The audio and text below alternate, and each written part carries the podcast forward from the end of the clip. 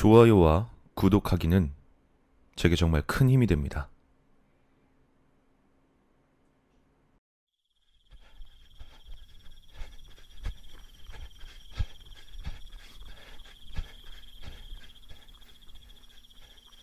한 남자가 소리를 지르고 있었다. 숨이 턱에 닿을 듯 달리는 와중에도 그의 입에선 쉴 새 없이 비명이 흘러나왔다.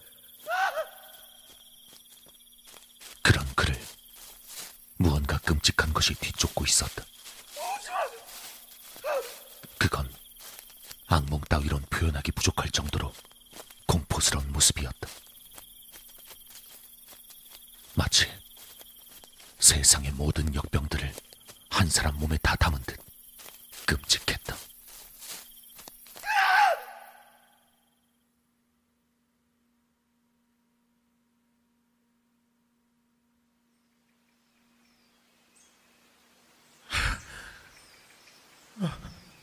기령은 식은땀을 흘리며 눈을 떴다. 이미 날이 밝아 창호문 너머로 빛이 새어 들어오고 있었다. 흐르는 땀을 손으로 대충 훑어내곤 갈증이 났는 채 머리맡에 있던 물그릇을 들어 순식간에 비워냈다. 방금 전까지 무서운 꿈을 꾼 것 같았는데 전혀 기억을 할 수 없었다. 잠시 기억을 더듬던 그는 이내 고개를 흔들어 잡념을 떨쳐버렸다. 그저 며칠간 멧돼지를 잡는다며 설치된 탓에 피곤해서 나쁜 꿈을 꾼 거라 생각했다. 기령이 일어났는가? 아, 예, 어르신. 일어났습니다. 밖에서 들려온 노인의 목소리에 기령은 황급히 옷을 챙겨 입곤 밖으로 나갔다.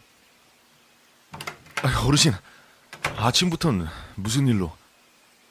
그 몸은 괜찮은가? 안색이 영 안 좋구먼. 요새 좀 무리한 건 아닌가 싶네만. 아, 아닙니다, 어르신. 괜찮습니다. 어르신이라 불린 노인은 마을 이장이었다. 겉으로 보기엔 왜소하고 병약해 보였지만 눈빛 하나만큼은 호랑이를 연상시킬 정도로 강렬했다.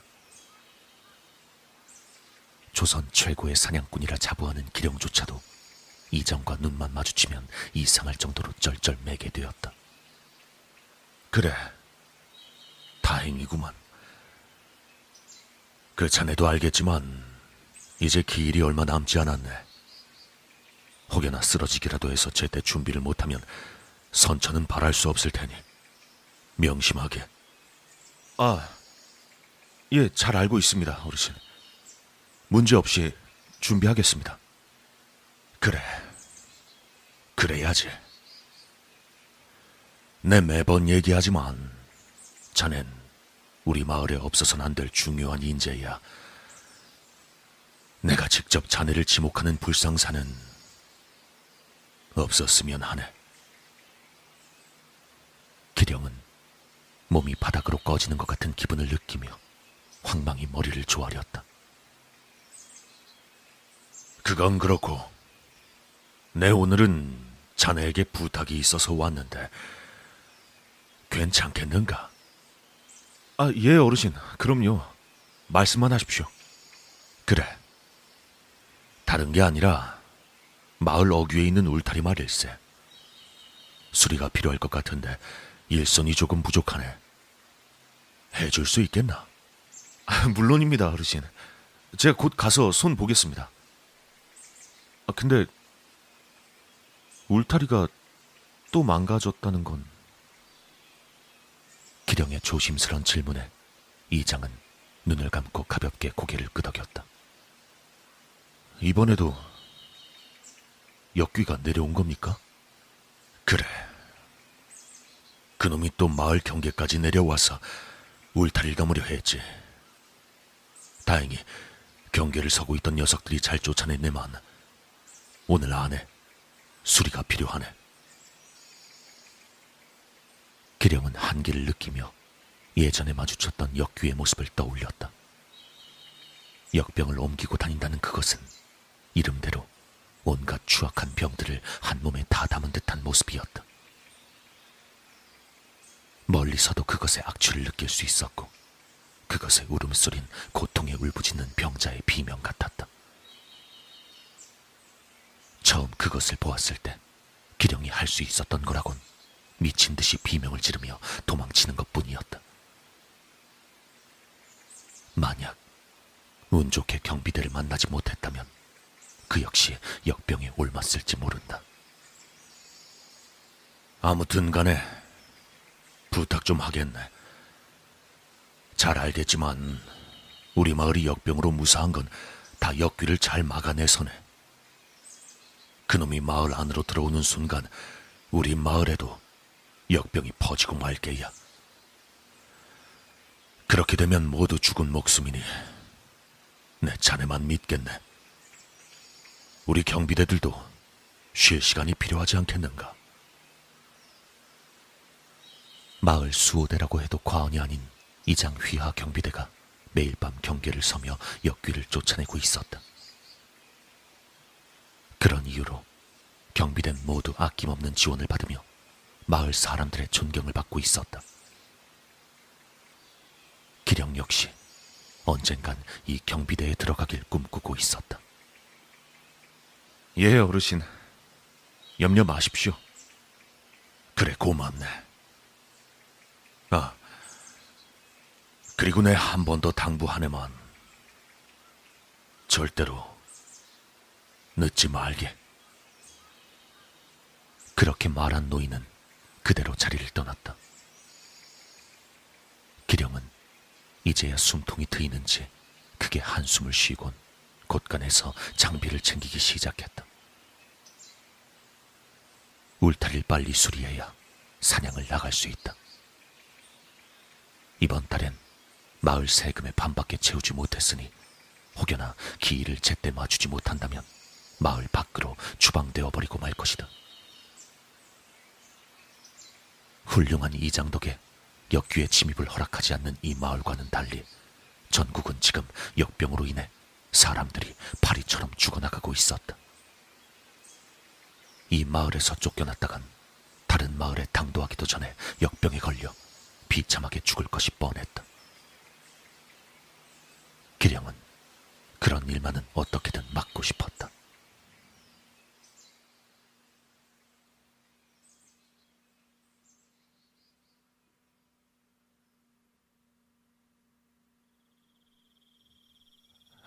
연병. 오늘은 어째 토끼 새끼 한 마리 안 보이네. 기령은 텅 비어 있는 덫을 보며 욕지거리를 뱉어냈다. 아무것도 잡지 못했는데 벌써 해가 떨어지고 있었다. 평소라면 포기하고 돌아갔겠지만 아침에 이장님이 했던 말도 있고 해서 마음이 급해졌다. 기령은 꿩 한 마리라도 잡아 돌아가리라 마음먹곤 좀 더 깊은 산으로 들어가 보기로 했다. 짐승의 흔적을 찾아 산을 오르다 보니 금세 어둑어둑해졌다. 해가 완전히 떨어져 앞을 분간할 수 없을 때까지 산을 헤매고 다닌 기령이 잡을 수 있었던 건 토끼 한 마리와 뱀 한 마리였다. 만족스럽진 않았지만 빈손보단 나았다. 내일은 뱀술이라도 담가서 이장님께 선물해 드려야겠다고 생각한 기령은 횃불을 붙이기 위해 나뭇가지를 꺾었다. 그 순간 어디선가 끔찍한 악취가 풍겨왔다. 기령은 즉시 소리를 죽인 채 그 자리에 웅크렸다. 잠시 귀를 기울이자 멀지 않은 곳에서 기묘한 울음소리가 들려왔다. 아니 그것은 울음소리라기보단 고통에 찬 신음소리에 가까웠다. 열심히 주변을 둘러보았지만 어두운 산속은 근처의 윤곽만 간신히 볼 수 있을 뿐이었다. 기령은 단도를 빼서 단단히 쥐고는 가만히 소리에 집중했다. 냄새는 점차 진해지고 있었고 이젠 바스락거리는 발걸음 소리 역시 들을 수 있었다. 단검을 쥐고 있는 기령의 손에서 땀이 배어 나왔다. 견딜 수 없을 정도로 지독해지는 냄새에 코를 틀어막은 기령은 눈을 가늘게 뜨고 주변을 살폈다. 그리고 곧 지적거리에 있는 커다란 형체를 발견했다. 키는 보통 사람보다 조금 더 클 뿐이었지만 그 몸체는 살덩이를 잔뜩 뭉쳐놓은 듯 두꺼워 보였다. 잘 보이지 않았지만 그 몸은 온갖 고름과 상처와 진물로 범벅이 되어 있을 게 뻔했다. 팔은 축 늘어진 채로 힘없이 흔들거리고 있었고 짤막하지만 두꺼운 다리는 비틀거리면서도 용케 넘어지지 않고 몸을 지탱하고 있었다.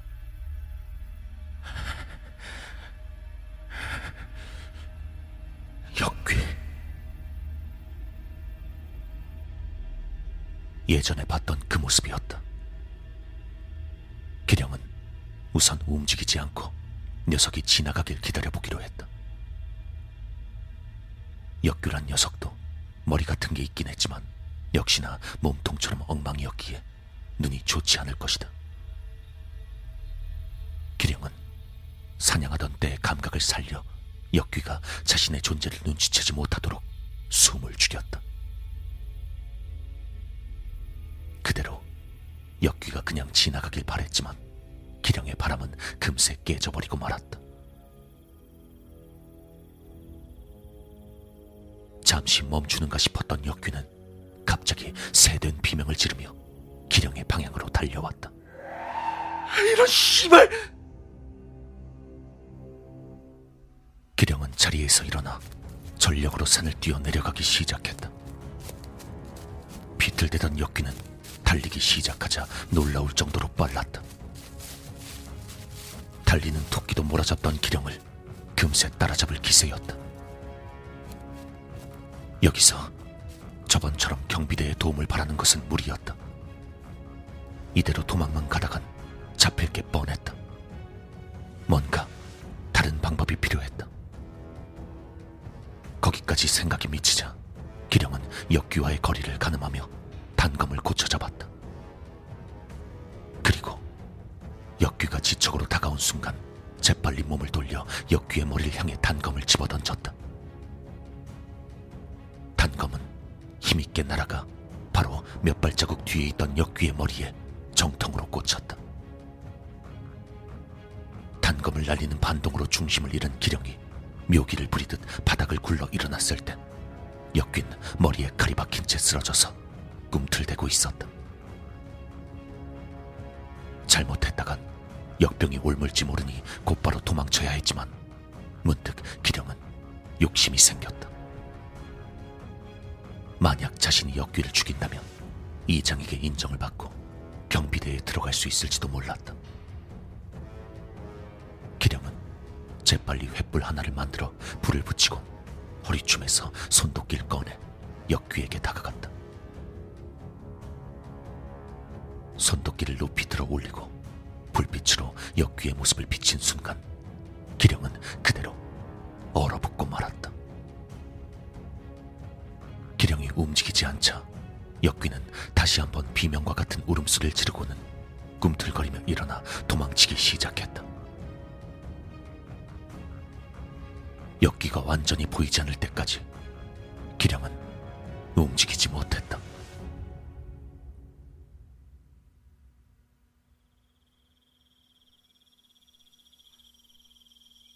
어르신, 기령입니다.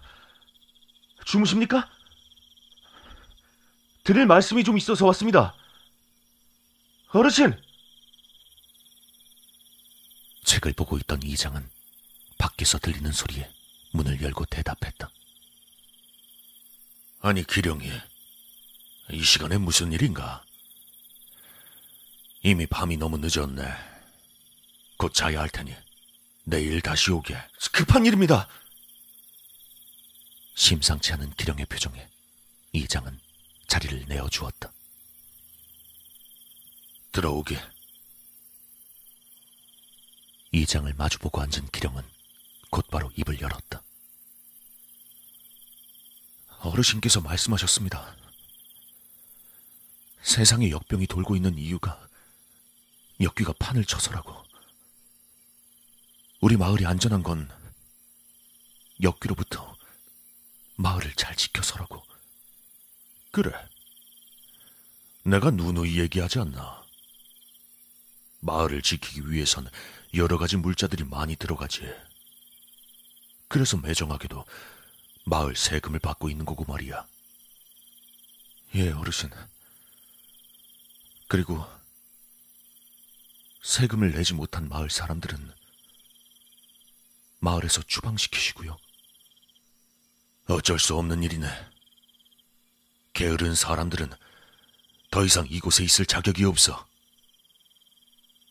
기령은 잠시 침묵하더니 이장의 눈을 똑바로 바라보았다. 아침과는 달리 이장의 눈빛에도 기령의 마음은 흔들리지 않았다. 그게 그게 사실입니까? 무슨 뜻인가, 자네? 전 평생을 사냥꾼으로 살았습니다. 그래서 잘 알고 있죠. 사람의 눈과 짐승의 눈은 다릅니다. 무슨 말이 하고 싶은 게 사람의 눈엔 짐승에게 없는 깊이가 있습니다. 그리고 전 그걸 확실히 느낄 수 있습니다. 짐승들은 눈에 깊이가 없죠. 그건 괴물들도 마찬가지입니다. 이장은 옅은 신음을 삼키곤 눈을 감았다. 오늘 산에 갔다가 역귀를 만났습니다. 제게 달려오는 역귀의 머리에 칼을 박아놓고 숨통을 끊어놓으려다가 그 녀석의 눈을 봤습니다. 그래. 그 눈이 어떻든가? 명백하게 깊이가 있는 눈이었습니다. 그걸 알고 좀 더 자세히 살펴보니 역귀의 모습이 어딘가 익숙했습니다. 예. 그 역귀는 누군가와 닮아 있었습니다. 그리고 저는 그게 누군지 기억해낼 수 있었습니다. 기령은 잠시 숨을 고르곤 덧붙였다. 그건 지난번 우리 마을에서 추방당한 마을 사람이었죠. 몇 달 전 마을에서 쫓겨난 그 사람은 기령도 조금은 면식이 있었다. 선하고 부지런한 사내였지만 노쇠하신 어머니를 돌보느라 늘 궁핍한 생활을 했다. 매번 간신히 세금을 맞추어 낼 수 있었지만 어머니가 돌아가시자 장례를 치르는데 급급하여 결국은 이장에게 지목을 당했었다.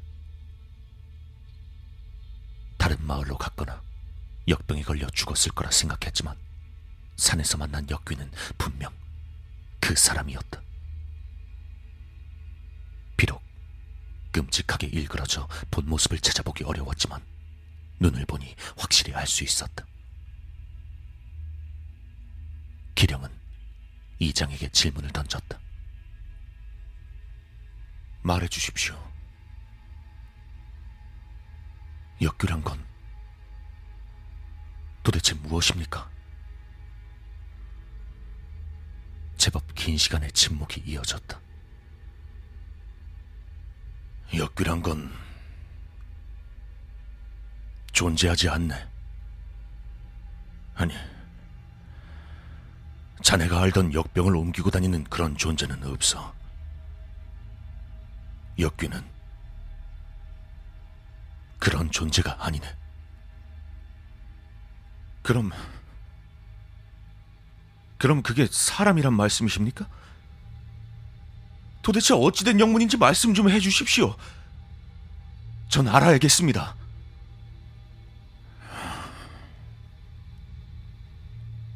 내 조모님께서는 신통력이 뛰어나셨네. 영험한 신을 모시고 계셔서 주술에도 능통하셨고 앞일을 예견하는데 용한 재주도 가지고 계셨지. 그런 조모님께서 돌아가시기 전에 내게 말씀하셨네. 언젠가 나라의 역병이 크게 돌 것이니 대비를 해야 한다고 말이야. 그 이야기를 들은 이장은 대책을 마련하려 했지만 마땅한 대응책이 있을 리 없었다. 이장이 알고 있는 한 역병이란 것은 안다고 해서 막을 수 있는 것이 아니었다. 난감했지. 아주 오래도록 고민했다네. 조모님께서 돌아가시고도 몇 년을 더 고민했지. 어떻게 하면 역병으로부터 마을을 지킬 수 있을지 말일세. 그러다 몇 해 전에 어머니 방에서 낡은 서책 하나를 발견했네. 분명 어릴 때 어머니께선 절대 봐서는 안 된다고 신신당부를 하시던 책이었어. 이 장은 농안에서 날띠 낡은 책 한 권을 꺼내 기령에게 내밀었다. 글을 읽을 줄 몰랐던 기령이지만 이 서책이 그리 좋지 않은 것임을 느낄 수 있었다. 사악한 주술법이 적힌 책이었지. 누가 썼는지 모르지만 온갖 추악한 것들이 다 들어 있었네. 하지만 난 이 책에서 방법을 찾았어. 우리 마을을 지킬 수 있는 방법을 말이야. 그럼 지금까지 역병을 막기 위해서 사람을 제물로 바치신 겁니까? 아니네. 그런 것이 아니야. 어떤 추악한 주술을 써도 역병이 오는 걸 막을 순 없었네. 기령이 조금 안심하려는 찰나 이장이 말을 이었다. 하지만 액바지를 둘 수는 있었지. 우리 마을 사람들의 모든 병을 대신 알아줄 액바지를 만드는 거였네. 한 사람의 희생으로 모든 마을 사람들이 건강하게 살 수 있다면 마땅히 그래야 하지 않겠나? 자네가 봤던 건 역병을 옮기는 괴수 따위가 아니었네. 우리 마을의 모든 병을 대신 짊어진 가여운 청년이지. 기령은 무슨 말을 해야 할지 알 수 없었다. 이장은 이어서 말했다. 주술에 걸린 이는 마을에 퍼질 모든 병들을 대신 받고 엮이고 되지. 끔찍한 고통을 느끼겠지만 죽진 않을 걸세. 주술이 그 힘을 다할 때까진 말이야. 내가 할 일은 주술이 그 힘을 다할 때마다 새로운 사람들을 지목해서 역귀로 만드는 거네. 물론 훌륭한 일이라 생각지는 않네. 하지만 누군간 분명히 해야 할 일이야. 자네도 알지 않나? 지금 나라 꼴이 어떤지 말이야. 우리 마을이 더할 나위 없이 안전하다는 건 내가 굳이 얘기하지 않아도 잘 알 걸세. 기령은 지금 자신이 어떤 감정인지 알 수 없었다. 화가 나기도 했지만 무엇에 화가 난 것인지 명확하게 말할 수 없었다. 이장의 행동이 터무니없는 일이라 생각하면서도 한편으론 이해가 되었다. 마을의 안전에 대해 크나큰 자부심을 가지고 있던 기령이었으니 무리도 아니었다. 자네도 이해해 줄 거라 믿네. 내 비록 못할 짓을 하네만 역귀들이 죽어서 좋은 곳으로 갈 수 있도록 명복을 빌어주고 있네. 가식적인 이야기처럼 들리진 않았다. 기령은 처음의 기세와는 달리 점차 위축되고 있는 자신의 모습을 발견했다.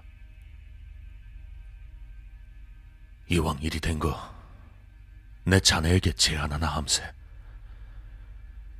뭐 언젠간 이야기하려 했네만 본의 아니게 시기를 좀 앞당겨야겠군.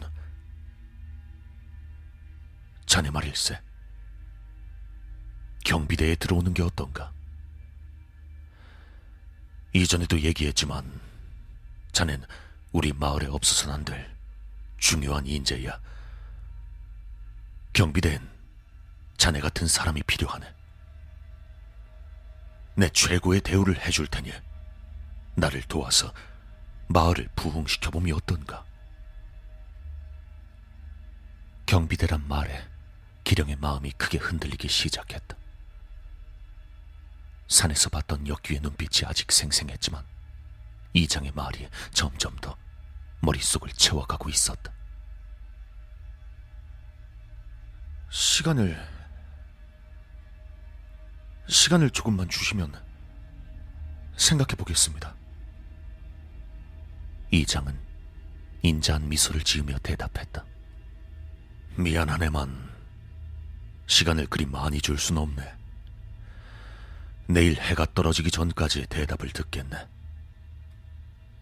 기령은 고개를 끄덕여 인사를 하곤 자리에서 일어났다. 그대로 밖으로 나가려던 기령은 걸음을 멈추고 이장에게 물었다. 만약 만약 제가 거절을 한다면 전 어떻게 되는 겁니까? 이장은 고개조차 들지 않고 대답했다. 자네가 다음 역귀가 되겠지.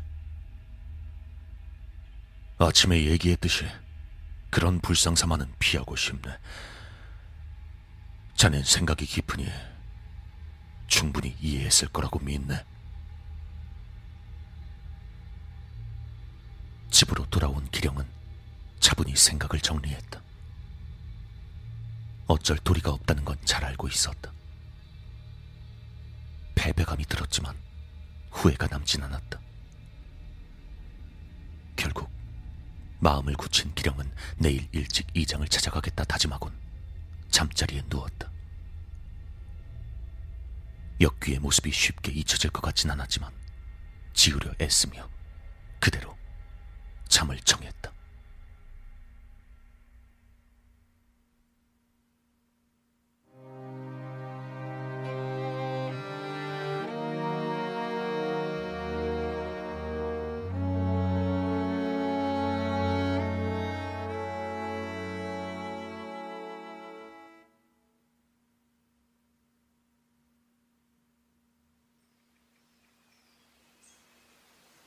대장님, 이장님께서 급히 찾고 계십니다. 경비대원의 말에 기령은 작게 고개를 끄덕이곤 몸을 돌렸다. 그리고 함께 순찰을 돌던 순찰대에게 말했다. 네, 잠시 다녀올 테니 마저 부탁하네. 혹시라도 무슨 일 생기면 바로 날 부르게. 순찰대가 떠나고 기령은 무거운 마음으로 발걸음을 옮겼다. 어르신, 경비대장입니다. 그래. 기령이 왔는가? 안으로 들어오게. 이장은 몸을 일으킬 기력도 없는지 바닥에 누운 채 고개도 들지 못하고 기령을 맞았다. 찾으셨다 들었습니다. 그래. 내 괜히 할 말이 있어서 바쁜 걸 알면서도 이리 불러내었네. 잠시 시간 좀 내어주겠는가? 이장의 말에 기령은 긴장한 채 마음을 다잡았다. 10여 년간 이장을 모시면서 이렇게 대면한 적이 몇 번 있었지만 한 번도 가벼운 이야기를 꺼낸 적은 없었다. 그랬기에 언제나 이런 자린 어려웠다. 게다가 나이 탓에 많이 약해졌음에도 이장은 여전히 기령에겐 무서운 존재였다. 그간 자네가 마을을 위해 많은 일을 해주었네. 내 부탁에 마을 경비대원이 되어서 공도 많이 쌓았고 이젠 내가 믿고 일을 맡길 수 있을 정도로 듬직한 경비대장이 되었지. 자넨 정말 우리 마을에 없어서는 안 될 이 중요한 인재야. 십수 번도 더 들었던 그 말에 기령은 다시금 마른 짐을 삼켰다. 이장이 저 말을 할 때면 언제나 힘겨운 부탁이 뒤따라왔다. 자네, 지금 우리 마을 상황이 어떤지 아는가? 경비대장을 맡고 있는 기령이 모를 리가 없었다. 기령은 크게 심호흡을 하고는 이장에게 설명하기 시작했다. 예, 어르신. 온 나라를 휩쓸던 역병은 3년 전에 다 사그라들었습니다.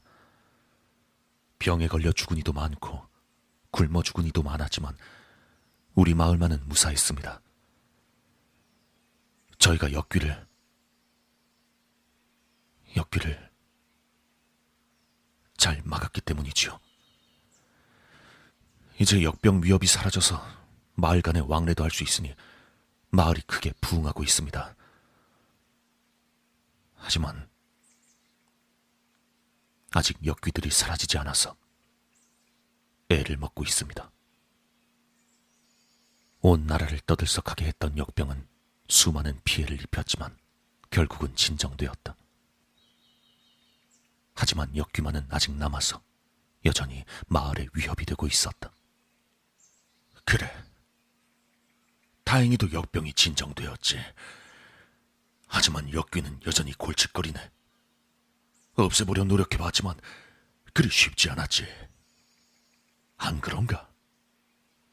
기령은 다시금 땅이 꺼지는 것 같은 기분을 느끼며 황망히 고개를 조아렸다. 마치 이장이 자신에게 크게 화라도 낸 양 마음이 편치 않았다. 실제로 역병이 사라지고 나자 이장은 역귀를 없앨 것을 명했다. 하지만 역귀는 무슨 짓을 해도 죽지 않았다. 오래전 기령이 던진 단검에도 힘을 못 쓰던 것과는 달리 언젠가부터 역귀들은 칼에 베여도 물에 빠져도 불에 태워도 끝끝내 살아났다.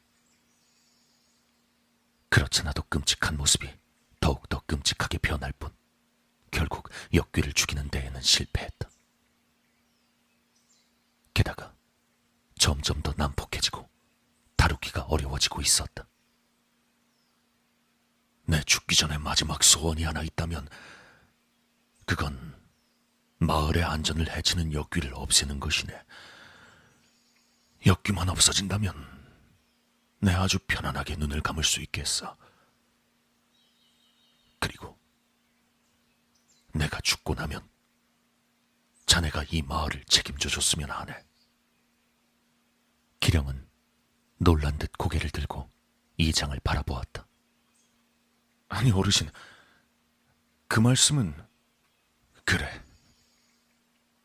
난 자네가 차기 이장으로서 우리 마을을 잘 이끌어줄 수 있을 거라 믿네. 물론 이 역귀건만 잘 해결된다면 말이야. 만약 역귀가 계속 마을 주변을 맴돈다면 아무래도 자네가 경비대를 계속 지키는 게 더 안전하겠지. 그다지 마음에 들진 않지만 그렇게 된다면 이장직은 못난 내 아들놈에게 맡기는 수밖에. 무슨 이야기인지 알 것 같았다. 하지만 기령은 머리가 복잡했다. 지금까지 역귀를 죽이기 위해 할 수 있는 모든 걸 해봤지만 실패했다. 그나마 가둬보려는 시도들은 몇 번 성공했지만 쇠창살까지 부수는 역귀의 무지막지한 힘 덕에 결국엔 잡아두는 것도 여의치 않았다. 쉽지 않다는 건 나도 알고 있네. 하지만 자네가 일을 잘 처리할 거란 것도 알고 있지. 그러니 이제 자네에게 이걸 주려고 하는 것이야. 이장은 머리맡에서 책 한 권을 꺼내어 내밀었다. 이 모든 죄는 내가 지고 가겠네. 그러니 자네는 마지막만 잘 처리해주게. 이장은 그 말을 끝으로 입을 다물었다. 기령은 멍한 표정으로 눈앞에 놓인 책을 바라보았다. 아주 오래전 이장이 잠시 보여줬던 책. 이장의 조모님 방에서 찾았다는 주술들이 담겨 있는 그 책. 그리고 이장과 자신을 포함한 극소수만 알고 있는 비밀이 담긴 책. 기령은 말없이 책을 가지고 자리에서 일어났다. 어이, 경비대장님, 와 계셨습니까? 밖으로 나온 기령은 들려오는 소리에 고개를 돌렸다. 그곳엔 이장의 아들 성철이 미소를 지으며 서 있었다. 아버지의 젊은 시절 모습과 닮았다고들 이야기하는 성철이었지만 특히나 눈매는 아버지와 똑같은 날카로움을 담고 있었다. 때문에 기령은 나이차가 얼마 나지 않음에도 늘 성철에게 압도당하는 느낌을 받았다. 성철이 언제나 존대를 하며 겸손한 태도를 보여도 마찬가지였다. 네. 이장님 잠시 뵙고 지금 돌아가려던 참입니다. 방금 전 이장의 말 때문인지 왠지 기령은 성철에게 죄를 지은 느낌이었다. 때문에 기령은 성철의 눈을 마주보는 대신 그가 들고 있던 녹색 천조각들로 시선을 옮겼다. 아, 이건 완장을 만들 천입니다. 경비대도 뭔가 표식이 있으면 좋을 것 같아서 아버님께 말씀드리기 전에 한번 만들어 보려고 챙겨왔어요. 완성되면 우리 경비대장님께도 보여드리겠습니다. 아, 예. 항상 신경 써주셔서 감사합니다. 아닙니다. 이 제가 능력이 없으니 이런 일이라도 열심히 해야지요. 경비대장님이야말로 마을 일 때문에 고생이 많으십니다.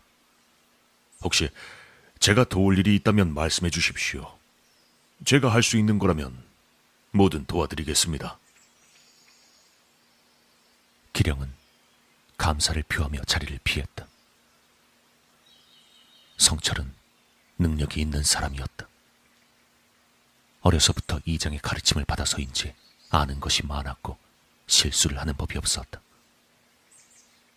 당연히 모두가 자기 이장의 자리는 성철에게 돌아갈 거라 생각했지만 무슨 일인지 이장은 성철을 그다지 신뢰하지 않고 있었다. 아쉽지만 아들 녀석은 좋은 그릇이 되지 못하네. 총명하고 배움은 깊지만 가장 중요한 것이 부족해. 예전에 이장이 지나가는 식으로 말하는 것을 들은 적이 있었다. 그렇다면 혹시 이장은 기령을 이장의 그릇이라고 생각해왔던 것일까? 기령의 마음속엔 기대감이 조금씩 불타오르기 시작했다.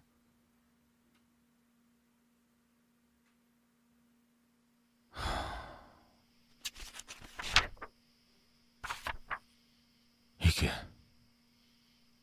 역귀를 만들었다.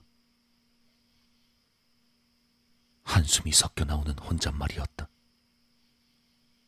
그 책이 마을을 지켜준 것만은 확실했다.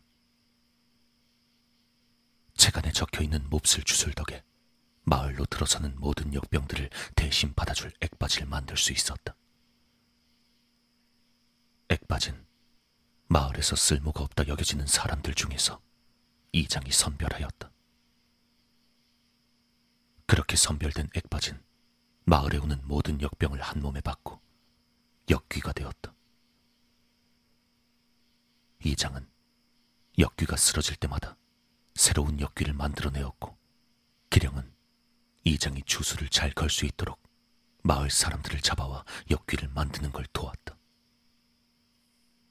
몇 번이나 보았지만 기령은 아직도 마을 사람의 몸이 터져나가며 역귀로 변하는 모습을 떠올리면 섬뜩함을 느끼곤 했다. 하지만 무엇이 잘못되었는지 언젠가부터 일이 꼬이기 시작했다. 역귀가 죽지 않고 있었다.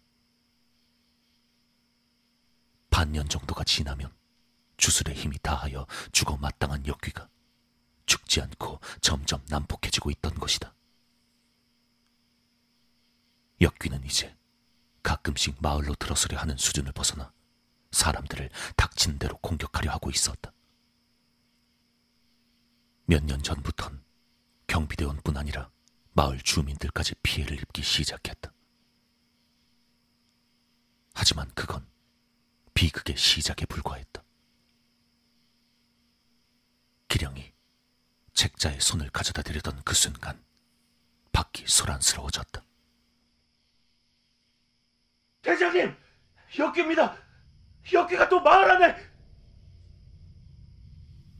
기령은 급히 활과 검을 챙겨들곤 밖으로 뛰어나갔다. 어찌된 일이냐? 기령이 현장으로 달려가며 묻자 옆에 따라오던 부대장이 대답했다. 예, 대장님. 누가 길가에 쓰러져 있다길래 대원 몇 명이 달려갔습니다. 처음엔 그냥 술 취한 사람인 줄 알고 이렇게 세우려는데 그 사람이 갑자기 피를 토하면서 대원들을 밀쳐내기 시작했습니다. 그리곤 몸이 찢어지기 시작하더니 더 이상 들을 필요도 없었다. 역병이 멈추고 나선 더 이상 주술을 걸었던 적이 없었다. 하지만 뭔가 잘못되었는지 얼마가 지나자 몇 달에 한 번꼴로 마을 안에서 누군가가 역귀로 변하기 시작했다. 그 덕에 역귀는 하나둘 늘어가더니 이젠 십수 마리가 되어버렸다. 경비대가 할 수 있는 일이라곤 녀석들을 제압해 마을 밖으로 쫓아내는 것뿐이었다. 마을 사람들에겐 역귀가 마을로 침입한 거라고 잘 둘러대고 있었지만 머지않아 사람이 역귀로 변한다는 걸 알게 될 것이 분명했다. 마침내 도착한 그곳은 역귀와 경비대원들이 대치하고 있었다. 아직은 거리가 있음에도 코를 찌를 듯한 역귀의 악취를 맡을 수 있었다. 짧은 다리와 두꺼운 몸, 마치 불에 달군 인두로 온몸을 지진 듯 끔찍하게 일그러져 있는 피부. 그 피부에선 피와 진물들이 흐르고 있었고 녹아내린 것 같은 얼굴에선 고통에 찬 신음과 같은 울음소리가 나고 있었다.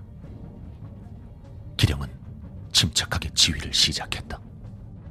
지금부터 가장 가까운 북쪽 문으로 놈을 몰아세운다. 경비 대원들은 일사불란하게 움직이기 시작했다. 다들 역귀를 제법 오래 상대한 베테랑임에도 역귀의 무지막지한 힘과 절대 죽지 않는 몸 때문에 잔뜩 긴장을 해야 했다. 그 증거로 모든 경비대원들의 눈엔 두려움의 감정이 서려 있었다. 그럼에도 누구 하나 물러서지 않고 침착하게 역귀를 몰아갔다. 거의 다 됐다. 이제 마을 밖으로 쫓아낸다. 어느새 문을 지나 역귀는 마을 밖으로 나오게 되었다. 이제 역귀를 쫓아버리고 무사히 마을 안으로 들어가 문을 잠그면 되는 것이다. 기령의 명령에 따라 경비대원들은 즉시 움직이기 시작했다. 그렇게 다들 역귀에게서 멀어져 긴장이 풀리려던 그 순간 멀리서 역귀가 갑자기 끔찍한 비명을 지르며 대원 중 한 명에게 달려들었다.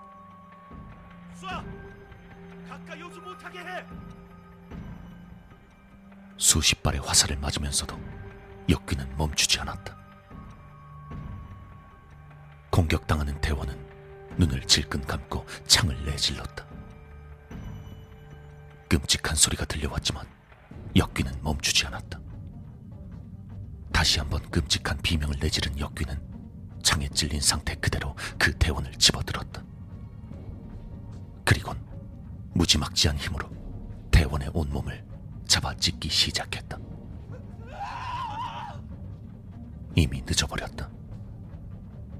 역귀의 끔찍한 행동을 그저 바라볼 수밖에 없었다. 역귀는 조각난 대원의 몸을 마치 치장이라도 하듯 몸에 붙여놓고 있었다. 반쯤 으깨진 팔을 몸에 붙이고 아직도 비명을 지르며 일그러진 표정을 한 얼굴을 어깨에 가져다 붙였다. 몸통에서 쏟아져 나온 것들을 죄다 주워 담아 팔과 다리에 나눠 붙였고 나머지 조각들 역시 모두 역귀의 일부가 되었다. 그렇게 대원 하나를 모조리 찢어붙인 역귀는 만족스럽다는 듯 괴성을 지른 후 산 쪽으로 빠르게 도망쳐 버렸다. 한동안은 누구도 입을 열지 못했다.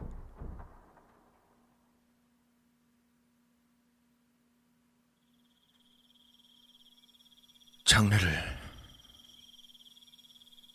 준비하겠습니다. 침묵을 깨고 기령의 옆에 있던 부대장이 말했다. 기령은 고개를 끄덕이며 되물었다. 몇 명째지? 마을 사람이 열다섯에 경비대가 열일곱 전부 합쳐서 서른두 명째입니다. 희생자가 점점 더 늘고 있었다. 반대로 역귀의 수도 점점 늘고 있었다. 역귀는 망가져가는 몸을 대체하려는 것인지 희생자의 뼈와 살을 자신의 몸에 가져다 붙였다. 그 덕에 안 그래도 끔찍했던 역귀의 모습은 더욱더 끔찍해져 가고 있었다. 가장 희생자를 많이 낸 역귀는 마치 사람 서넛을 한데 뭉쳐버린 것 같은 모습을 하고 있었다. 이런 식으로 피해자가 늘어간다면 마을은 얼마 가지 않아 끝장나버릴 게 분명했다. 이젠 정말 답을 찾아야 했다.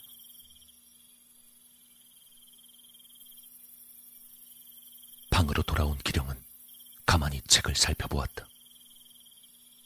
글조차 몰랐던 무지렁이었지만 경비대 일을 하면서 이장에게 글을 배울 수 있었다. 쓸 일이 그다지 많지 않을 거라 생각했는데 지금 생각해보니 이장은 그때부터 자신을 자기 이장으로 염두에 두고 있었는지도 몰랐다. 이장. 그 한마디에 기령의 마음이 움직였다.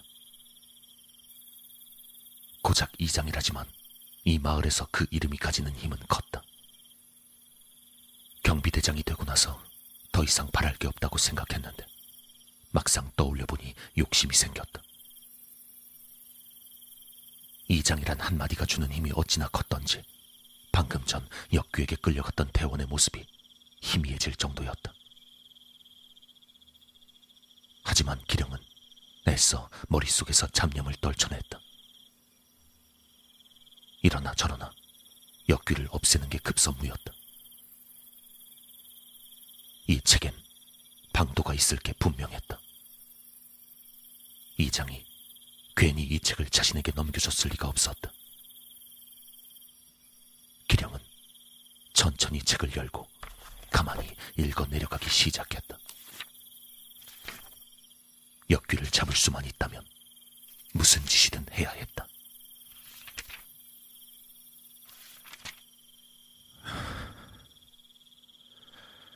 무슨 짓이든 할 것이야. 설령 수십 명이 죽는 한이 있더라도 반드시 해내고야 말겠다. 그렇게 말하는 기령의 눈은 마치 괴물과도 같은 섬뜩한 모습이었다.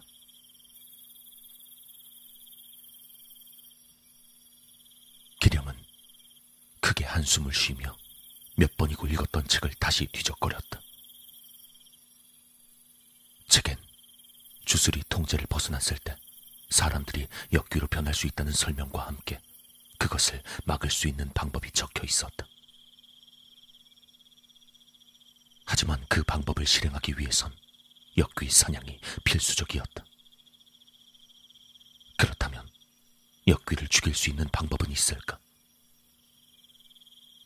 책에 명확히 나와 있진 않았다. 하지만 한 가지 시험해 보고 싶은 부분이 있었다. 다만 쉬이 행할 수 있는 일은 아니었기에 고심을 하고 있던 차였다. 머리가 지끈거리는 것을 느낀 기령은 책을 치우고 밖으로 나갔다. 바람이라도 쐬며 생각을 정리할 참이었다.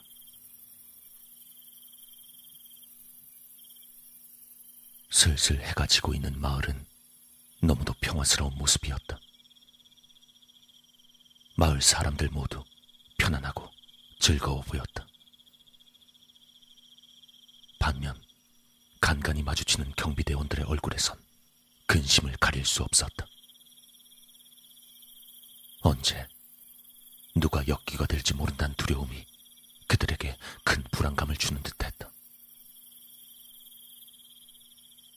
고심을 하던 기령의 앞에 남루한 차림의 어린아이 하나가 달려와 손을 내밀었다. 먹을 것을 얻으려는 거지인 것 같았다. 기령은 그런 아이의 모습을 가만히 지켜보다 말했다. 그래. 올해 몇이나 되었느냐? 아이는 대답 대신 손가락 다섯 개를 펴서 들어 보였다. 말을 하지 못하는 것이냐? 아이는 고개를 끄덕였다. 잠시 고민하던 기령은 아이의 손을 잡아 이끌었다. 날 따라오거라. 맛있는 걸 원 없이 먹게 해주마.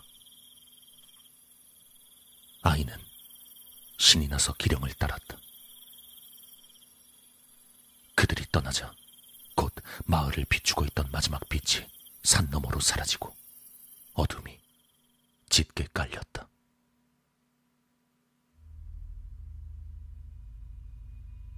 부대장, 그 밖에 있는가? 기령의 호출에 곧 경비 부대장이 방 안으로 들어왔다. 예, 대장님. 부르셨습니까? 그래, 이리 앉게. 마을 북쪽으로 조금 올라가다 보면 병자촌이 하나 있는 걸로 아는데. 맞는가? 예.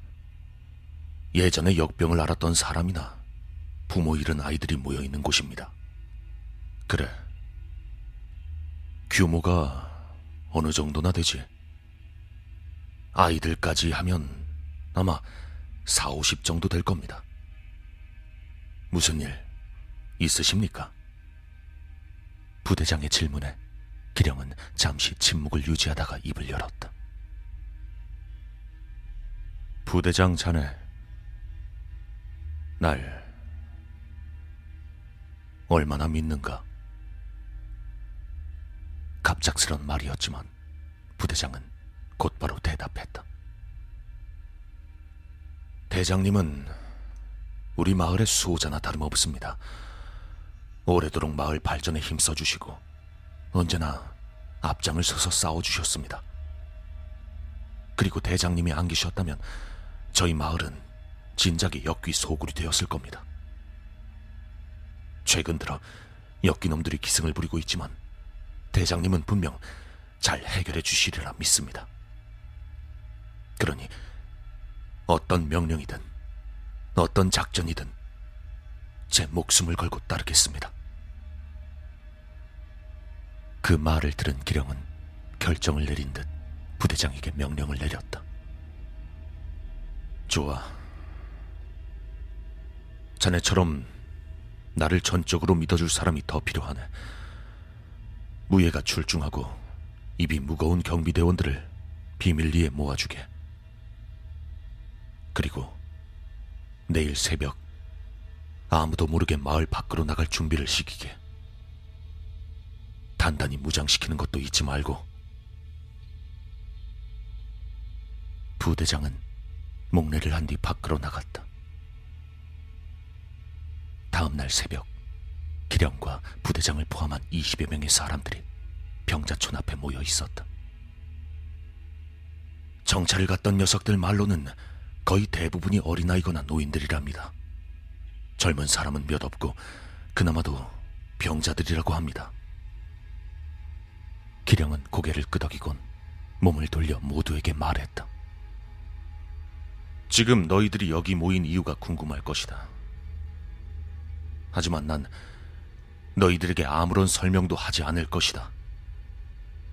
그러니 도저히 못하겠다는 녀석들은 움직이지 않아도 좋다. 하지만 분명히 말하건대 이 일은 우리 마을을 위해 반드시 해야만 하는 일이다. 명백하게 선을 행하는 것이니 조금도 의심할 필요 없다. 그리고 내 말만 잘 따라준다면 너희들이 충분히 만족할 만한 보상을 내 약속하겠다. 경비 대원들이 술렁이기 시작했다. 그때 기령이 병사들 한 명 한 명을 가리키며 말했다. 거기 너. 어머님이 아프신 건 잘 알고 있다. 이 일만 잘 되면 어머님을 좋은 곳에 모시고 잘 보살펴 드릴 수 있을 것이다. 그리고 너. 혼인을 앞두고 많이 힘들어하고 있다고 들었다. 너 역시 새색 씨와 살 수 있는 좋은 거처를 마련할 수 있을 것이다. 이 녀석들뿐만이 아니다. 너희들 모두에게 부와 명예를 가져다 주마. 그리고 후대에 우리 이름이 길이길이 남아 칭송받을 것을 약속한다. 그 말을 들은 경비대원들의 기대감 어린 표정은 기령의 다음 말에 싸늘한 표정으로 바뀌었다. 지금부터 이 마을에 들어가 어린 아이들을 모두 산채로 잡아온다. 방해하는 노인과 병자들은 죽여도 좋다. 하지만 아이들은 절대 건들지 말고 모두 생포해 와야 할 것이야. 어떤 일이 있을지 대략 예상하고 있던 부대장조차 그 말을 듣고 동요할 수밖에 없었다. 움직이지 않는다 해서 불이익을 주진 않겠다.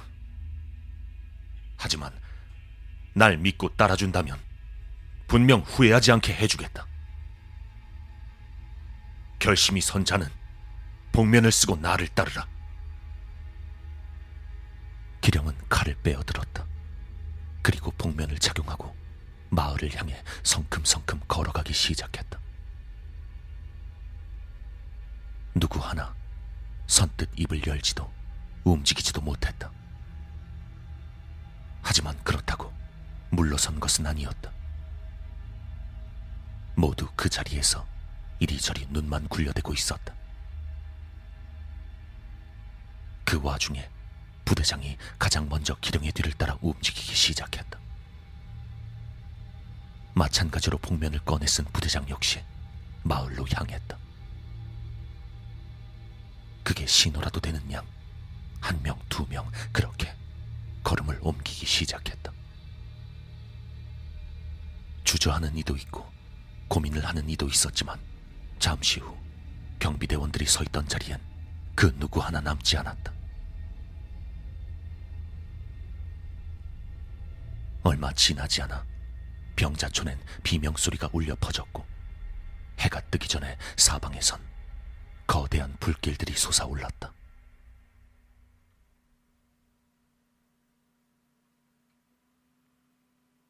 경비대장님, 모두 스물두 명입니다. 경비대는 잡아온 아이들을 동굴에 가둬놓고 수를 세어보았다.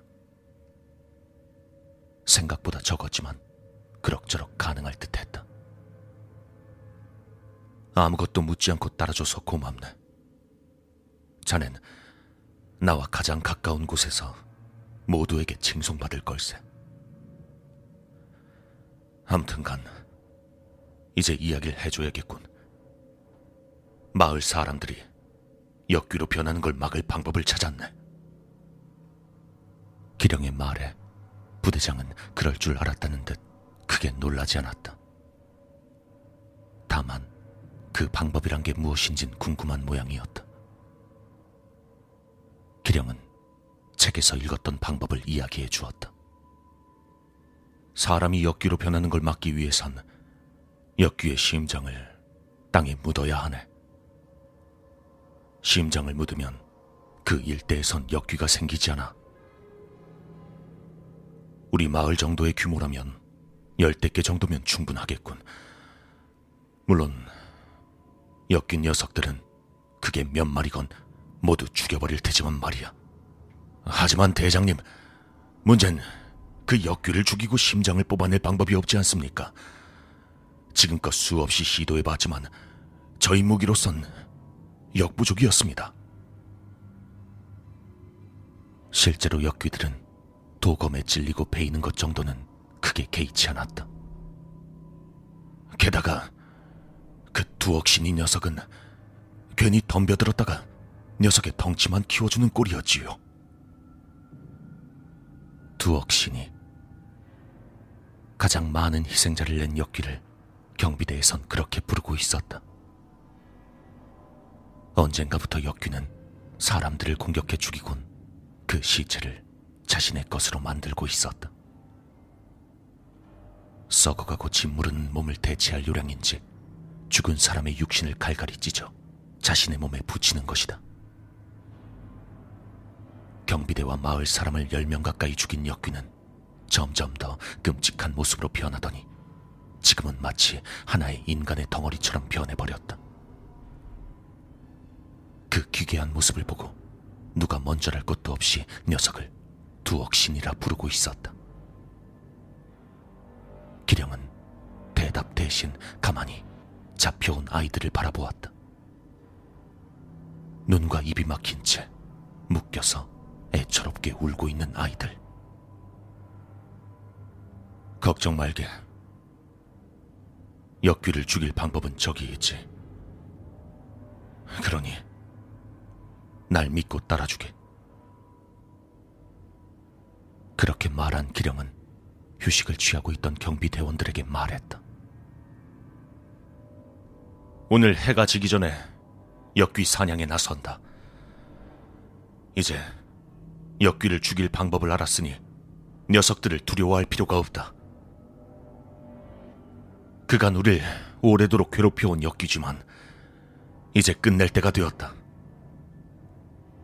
머지않아 역귀들의 씨를 말려버릴 것이야. 기령의 말에 지난밤 학살에 괴로워하고 있던 경비대원들의 죄책감이 지워지기 시작했다. 하지만 그들은 망설일 수밖에 없었다. 역귀가 두려워서가 아니었다.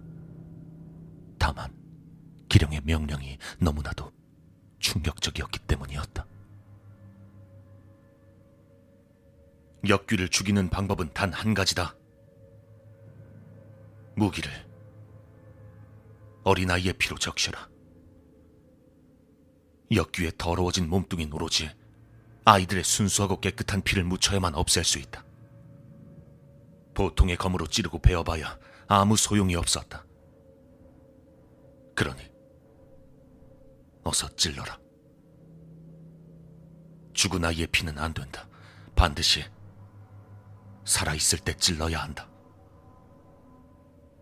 말을 마친 기령은 손수 나서서 묶여있던 아이 중 한 명에게 다가갔다. 그리곤 한치의 망설임 없이 아이의 다리에 칼을 찔러 넣었다.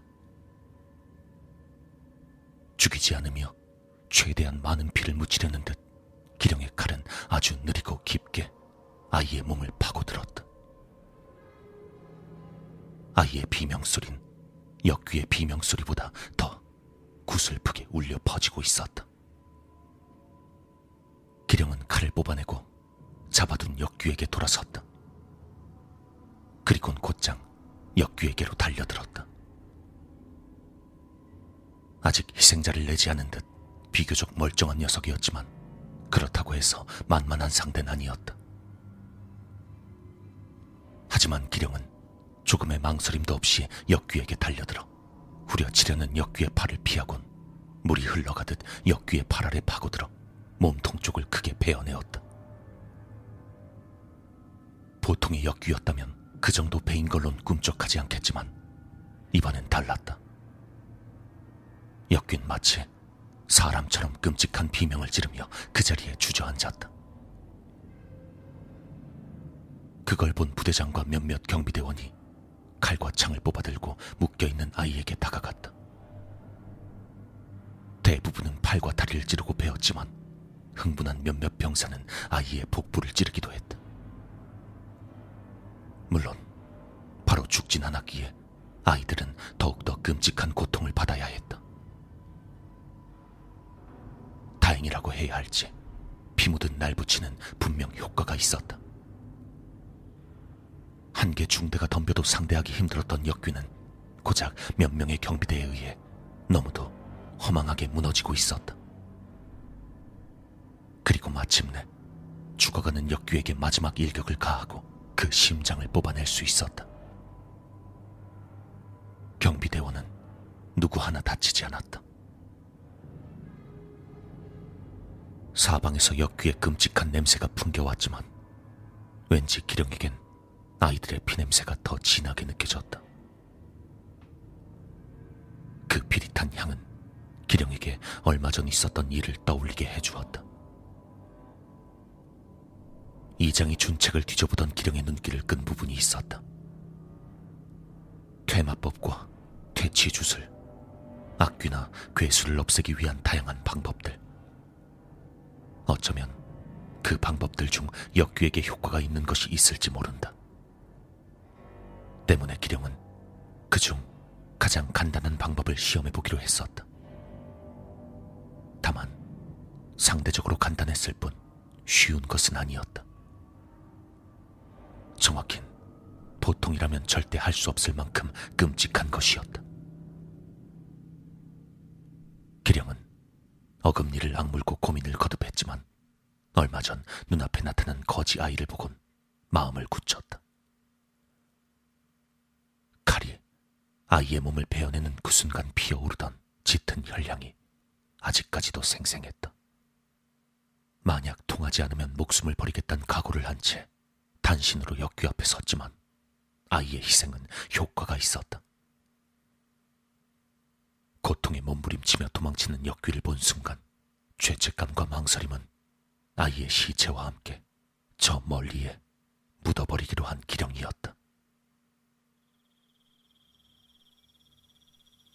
다시 한번 마음을 다잡은 기령은 옷을 갈아입은 뒤 이장의 집으로 향했다. 어르신, 경비대장입니다. 그래, 기령이. 어서 들어오게. 오늘은 좋은 소식을 들려줄 모양이구만. 기령은 이장의 앞에 앉아 조심스레 입을 열었다. 어르신, 오늘 역귀 한 마리를 완전히 토벌하는데 성공했습니다. 이제 방법을 찾았으니 얼마 가지 않아 모두 치울 수 있을 겁니다. 이장은 그다지 놀라지 않았다. 그래. 난 자네가 잘 해내줄 거라 믿었네. 나머지 역귀놈들도 잘 처리해주게. 모든 죄는 내가 다 지고 갈 테니 자네는 맡은 바 임무만 잘하면 돼. 그 다음엔 약속대로 내 뒤를 이어 마을을 잘 이끌어주게. 기령의 눈이 빛나기 시작했다. 이제 조금이면 된다. 남은 역귀들. 그리고 그 두 억신이 놈까지 모조리 도륙내주마. 그리고 가장 높은 곳에 올라 대대로 내 이름을 알릴 것이야.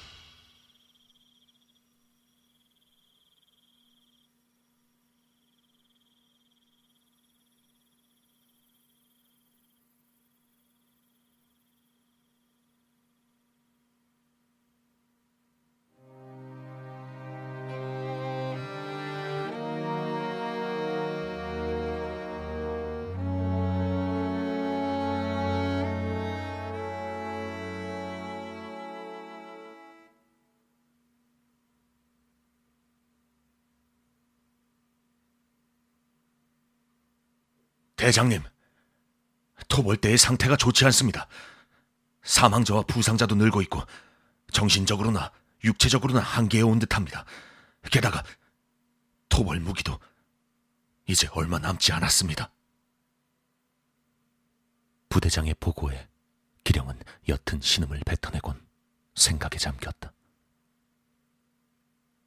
이제 남은 역귀는 고작 서너 마리. 8일간 자는 시간까지 줄여가며 대원들을 몰아세워 얻은 쾌거였다. 하지만 이제 슬슬 대원들의 체력이 한계에 도달한 듯 보였다. 역귀 토벌의 비밀을 함부로 발설할 수 없었기에 충원은 힘들었다. 어떻게든 현재 인원으로 해결해야 했지만 상황이 너무 좋지 않았다. 거기에 역귀를 죽이기 위해 없어서는 안 될 아이들 또한 이젠 두 명밖에 남지 않았다. 그나마 한 명은 상처가 깊어 언제 죽어도 이상하지 않을 상황이었다. 외람된 말씀이오나 잠시 대원들을 쉬게 하고 재정비하는 게 어떠실지. 부대장의 말이었다. 지극히 상식적인 이야기였지만 기령은 고개를 저었다. 이장의 상태가 위독했다. 역귀 토벌은 적어도 이장이 죽기 전에 끝내야만 했다. 만일 이장이 먼저 죽는 날엔 이장직은 그의 아들 성철에게 돌아갈 것이고 그랬다간 영영 기회를 놓치고 말 것이었다. 우리에겐 그리 시간이 많지 않네. 아직 역귀의 위협이 사라진 것도 아니고 언제 어디서 다시 녀석들이 나타나 마을 사람들을 해할지 모를 일이야. 게다가 토벌 무기 공급은 더 이상 어려울 테니 서둘러 처리해야 하네. 부상자들은 치료하고 남은 인원들을 준비시켜. 앞으로 3일 안으로 끝낸다. 하지만 대장님, 남은 역귀놈들은 만만치 않습니다. 제일 빠르고 강한 녀석들입니다. 게다가 놈들의 우두머리 격인 두억신이 놈은 절대로 쉽게 볼 녀석이 아닙니다. 분명히 목적과 생각을 가지고 절 공격하고 있습니다. 저희가 아이들 두 명이나 찔러 죽이며 공격해봤지만 도망치게 하는 게 고작이었습니다. 저희가 그때 얼마나 큰 피해를 봤는지 대장님도 아시지 않습니까? 부대장의 말은 사실이었다. 실제로 두억 신이는 다른 역귀들의 우두머리 역할을 맡고 있는 듯 몇 마리의 역귀들과 함께 다니며 역으로 경비대를 습격하거나 아이들을 직접 공격하는 등의 행동을 했고 심지어 양동 작전처럼 마을 두 곳을 동시에 공격하기도 했다. 기령 역시 이를 잘 알고 있었지만 기령은 그저 아이들을 찔러 죽인다라는 말을 한 부대장 때문에 불쾌한 표정을 지어 보일 뿐이었다. 여지껏 부대장 역시 직접적인 언급은 피해왔지만 상황이 상황인 만큼 부대장은 직접적으로 말하며 기령을 몰아붙였다. 대장님, 이렇게까지 서두르시려는 이유가 뭡니까? 정말 마을의 안전 때문인 게 맞는 겁니까? 기령은 머릿속이 복잡해짐을 느꼈다. 마음이 급한 이유가 따로 있는 것은 사실이었다. 하지만 마을을 위한 것도 분명히 있으니 어떻게든 부대장을 설득시켜 역귀 토벌을 마무리해야 했다. 자넨 나를 믿어주었네. 보통이라면 쉽지 않은 결정을 하고 끝까지 따라주었지. 마을의 안전이 코앞인 이 상황에서 주저할 수는 없네. 내 선택이 받아들이기 힘들 수도 있겠지. 하지만 반드시 필요한 일일세. 그러니 다시 한번 나를 믿고 움직여주게. 난 자네의 도움이 절실해. 이건 자네가 없다면 불가능하네. 부대장은 아직 묻고 싶은 게 많은 듯 했지만 섣불리 입을 열지 않았다. 고심하는 듯 복잡한 얼굴을 하고 있던 부대장은 조금은 차분해진 목소리로 말을 이었다. 저희 모두가 대장님을 믿고 있습니다. 저도 우리 토벌 때도 끝까지 대장님을 따를 겁니다.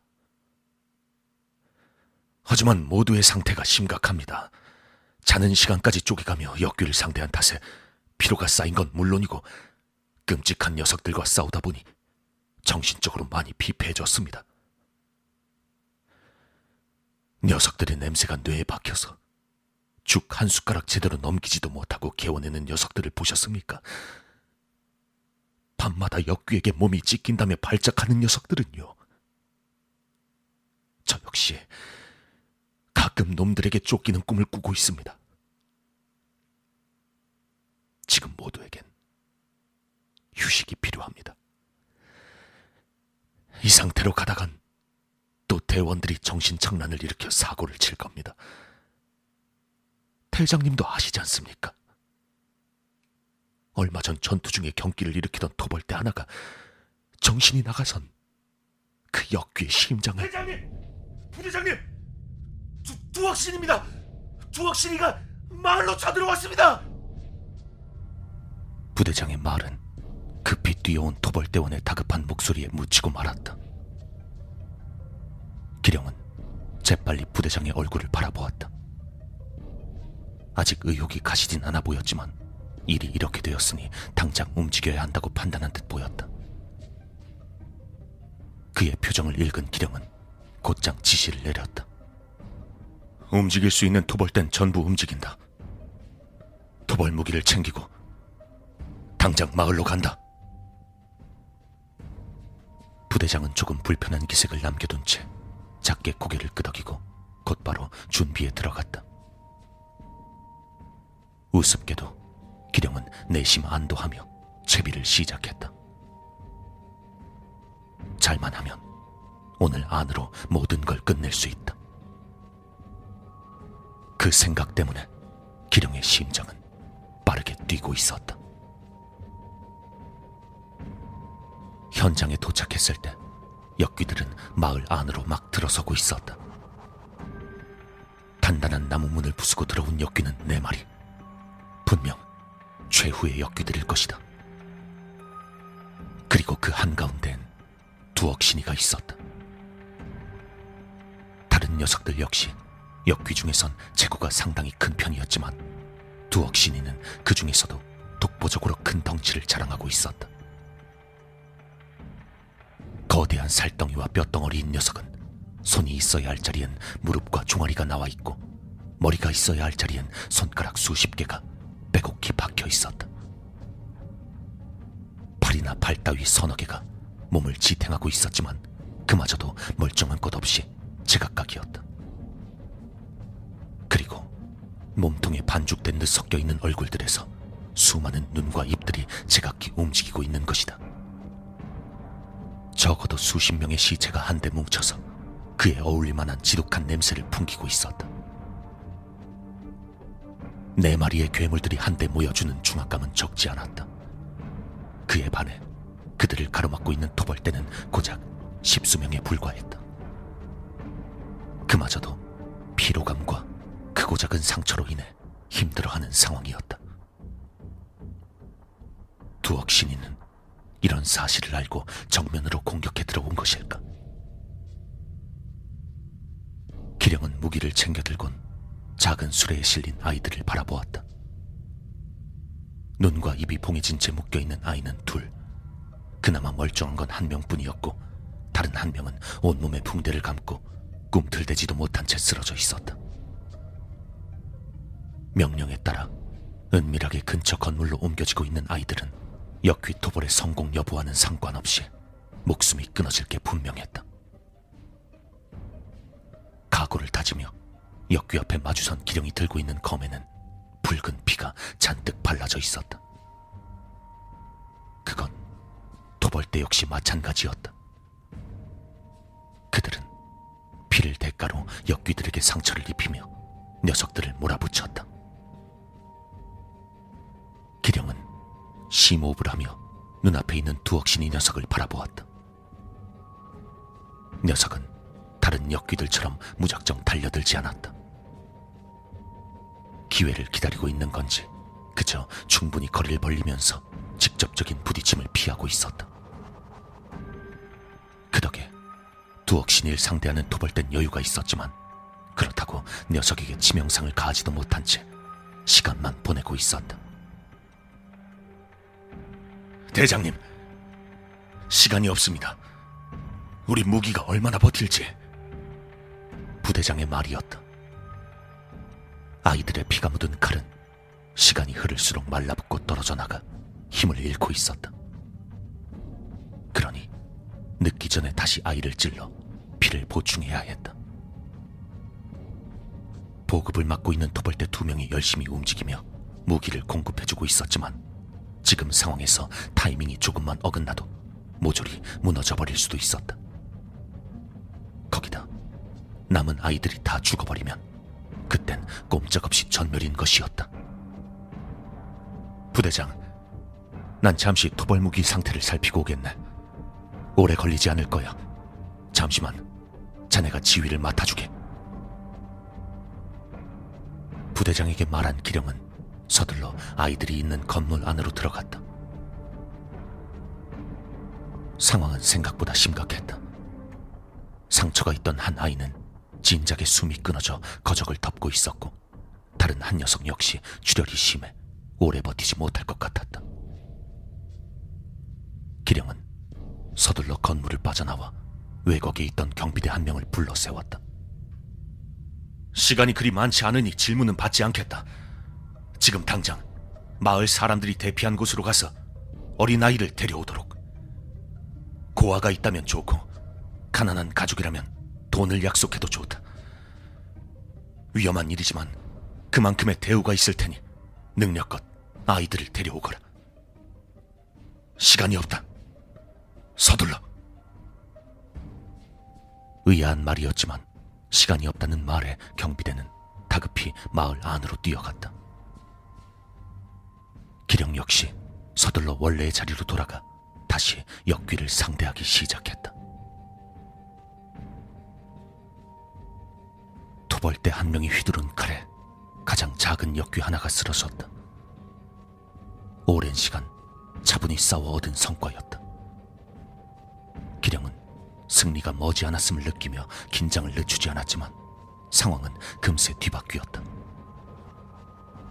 다른 역귀를 상대하던 토벌대 하나가 흥분을 했는지 조금 무리해서 공격하기 시작하자 역귀가 비명을 지르며 물러섰다. 뒤이어 쉴 틈 없이 휘둘러진 붉은 칼에 역귀는 더 이상 버티지 못하고 주저앉아 버렸다. 마음이 급했던 토벌대 하나가 전력을 다해 넘어진 역귀 몸 위에 올라타곤 칼을 휘둘러댔다. 하지만 서두른 탓에 칼의 상태를 확인하지 못했다. 역귀의 체액으로 더럽혀진 칼은 역귀에게 타격을 주지 못했고 역귀는 누운 채로 자신의 몸 위에 올라와 있는 토벌대를 붙잡았다. 역귀에게 잡힌 토벌대는 빨간 피를 흩뿌리며 조각나기 시작했다. 그 모습에 토벌대 모두가 잠시 동안 충격으로 굳어졌다. 그리고 그 순간 두억신이가 움직였다. 소극적으로 방어만 하던 두억신인 지금이 기회라고 여겼는지 저돌적으로 달려들어 멍해진 토벌대를 순식간에 도륙내기 시작했다. 무기 상태가 엉망이었던 그들이 고기 덩어리가 되는 데에는 그리 오랜 시간이 걸리지 않았다. 두억신이가 크게 포효하자 마치 명령을 받은 것처럼 다른 역귀들 역시 더욱 과감하게 움직이기 시작했다. 두억신이의 움직임 하나로 유리하던 싸움이 순식간에 뒤집어지고 말았다. 역귀들은 토벌대의 신체를 떼어다 상처 부위에 붙여 회복을 하며 점점 몸집을 불리고 있었다. 마음이 급했는지 시체 조각들이 너무 커서 생전 모습이 그대로 보일 지경이었다. 심지어 아직 죽지 않은 것인지 뻐끔거리며 무언가를 말하는 듯이 보이기도 했다. 남은 역귀는 셋. 부상당한 한 마리는 어찌어찌 제압할 수 있을 듯 했지만 이미 도벌대 다섯이 죽었고 폭주하는 역귀들 때문에 대열이 무너지고 있었다. 소극적이었던 두억신이가 공격을 시작하자 분위기가 완전히 뒤집힌 상태였다. 엎친 데 덮친 격으로 가장 걱정하던 소식이 들려왔다. 토벌을 위한 무기의 재료가 남아있지 않았다. 이젠 선택의 여지가 없었다. 이대로 가다간 토벌대의 전멸은 물론 마을까지 끝장이었다. 기령은 보급대원 둘을 데리고 이전에 명령을 내려두었던 경비대원을 찾았다. 경비대원은 마을에서 어린아이 네명을 데리고 와선 한쪽 구석에 대기하고 있었다.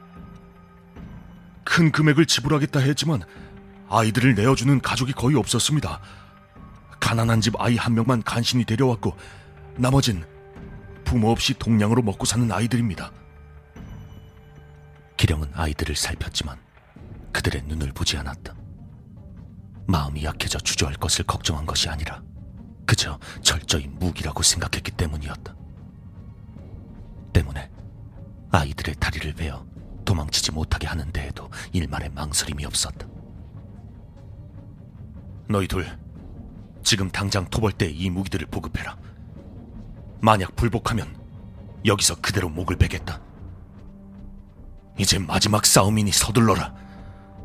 이건 모두 마을을 지키기 위한 일이다. 기령은 화살 한 움큼을 집어들고는 그대로 가장 가까이에 있는 아이의 다리에 한 번에 찔러 넣었다. 화살에 피가 골고루 묻은 걸 확인한 기령은 그걸 전부 화살통에 꽂아 넣고는 등에 메고 있던 활을 꺼내 역귀가 있는 곳으로 달려갔다. 잠시 멍하니 있던 보급대원 둘은 주저하면서도 천천히 쓰러진 아이들에게 다가갔다.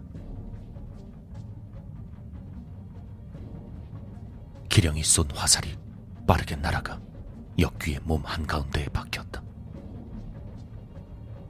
끝에 선명한 붉은 빛이 도는 화살. 그 한 발만으로 역귀가 꿈틀대며 고통스러워하고 있었다. 둘러보니 잠시 자리를 비운 동안 부상당한 역귀는 처치되어 있었다. 하지만 그 대가로 제법 많은 토벌대가 역귀의 일부가 되어 있었다.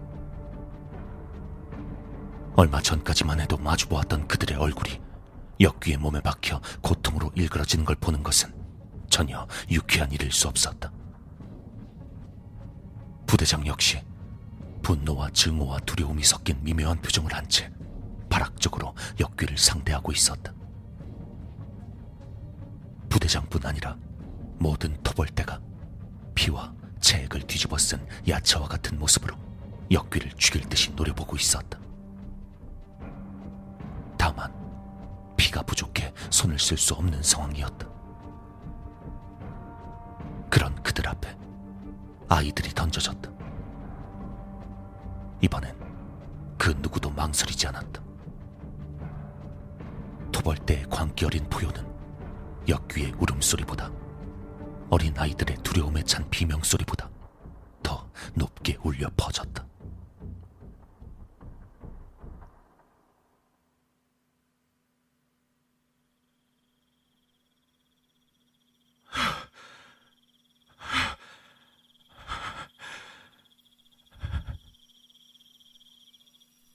해냈다.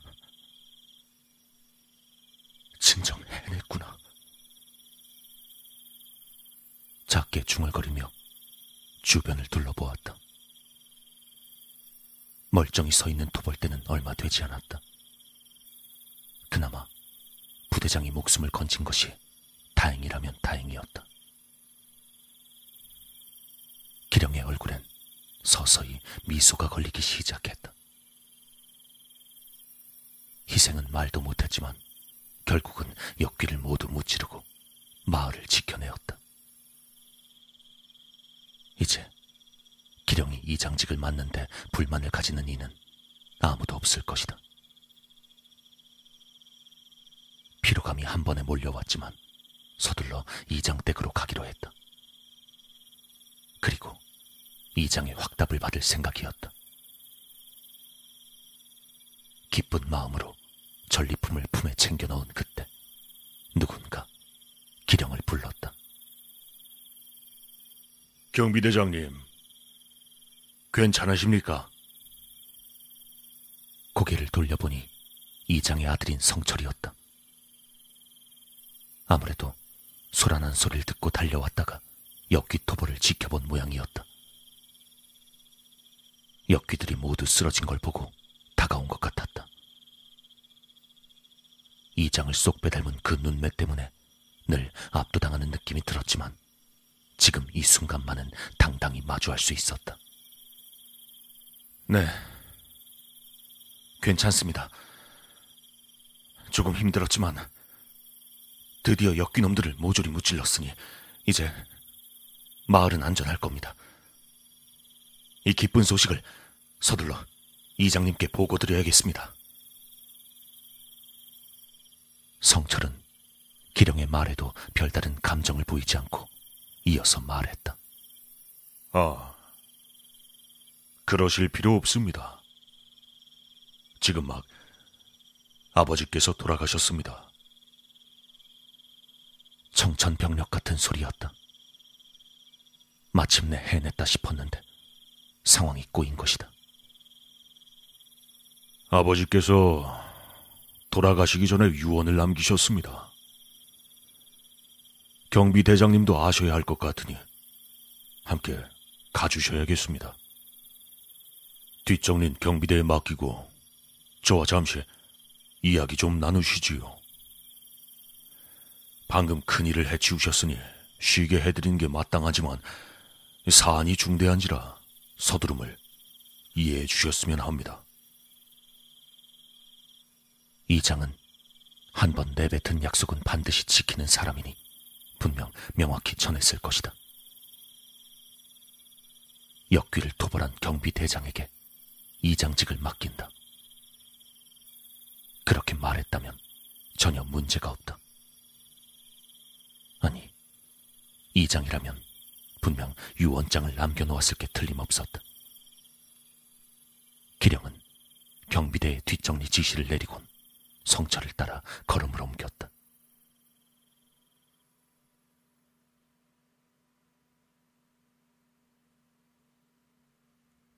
먼저 역귀를 토벌해서 마을을 지켜주신 데에 대해 깊은 감사의 말씀을 드립니다. 경비대장님은 저희 마을의 은인이자 영웅으로 대대손손 칭송받으실 겁니다. 성철의 칭찬에 기령의 심장이 두근대기 시작했다. 늘상 겸손하고 정중한 성철이었지만 오늘은 왠지 그 깊이가 달라 보였다. 그리 말씀해 주시니 영광입니다. 전 그저 마을을 위해 당연한 일을 한 것뿐입니다. 성철은 마을 외곽 호숫가 정자로 기령을 안내했다. 이야기를 시작하기 전에 한 가지 여쭐 게 있습니다. 이 역귀들이 마을로 들어오려 한 이유가 무엇일까요?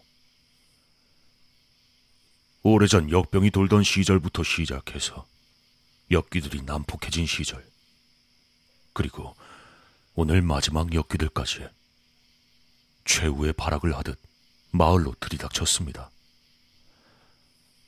경비대장님은 그 이유가 짐작되십니까? 기령은 잠시 고민했다. 확실히 역귀들은 하나같이 마을로 들어서려 했다. 주술이 폭주하기 전 역귀들부터 오늘의 두억신이까지 그들이 필사적으로 마을을 공격한 이유가 무엇이었을까? 경비대장님이야 모든 걸 다 알고 계실 테니 제 생각을 한번 말씀드리겠습니다. 전 이렇게 생각합니다. 역귀들은 본능적으로 주술을 건 이에 대한 미움을 가지고 있습니다.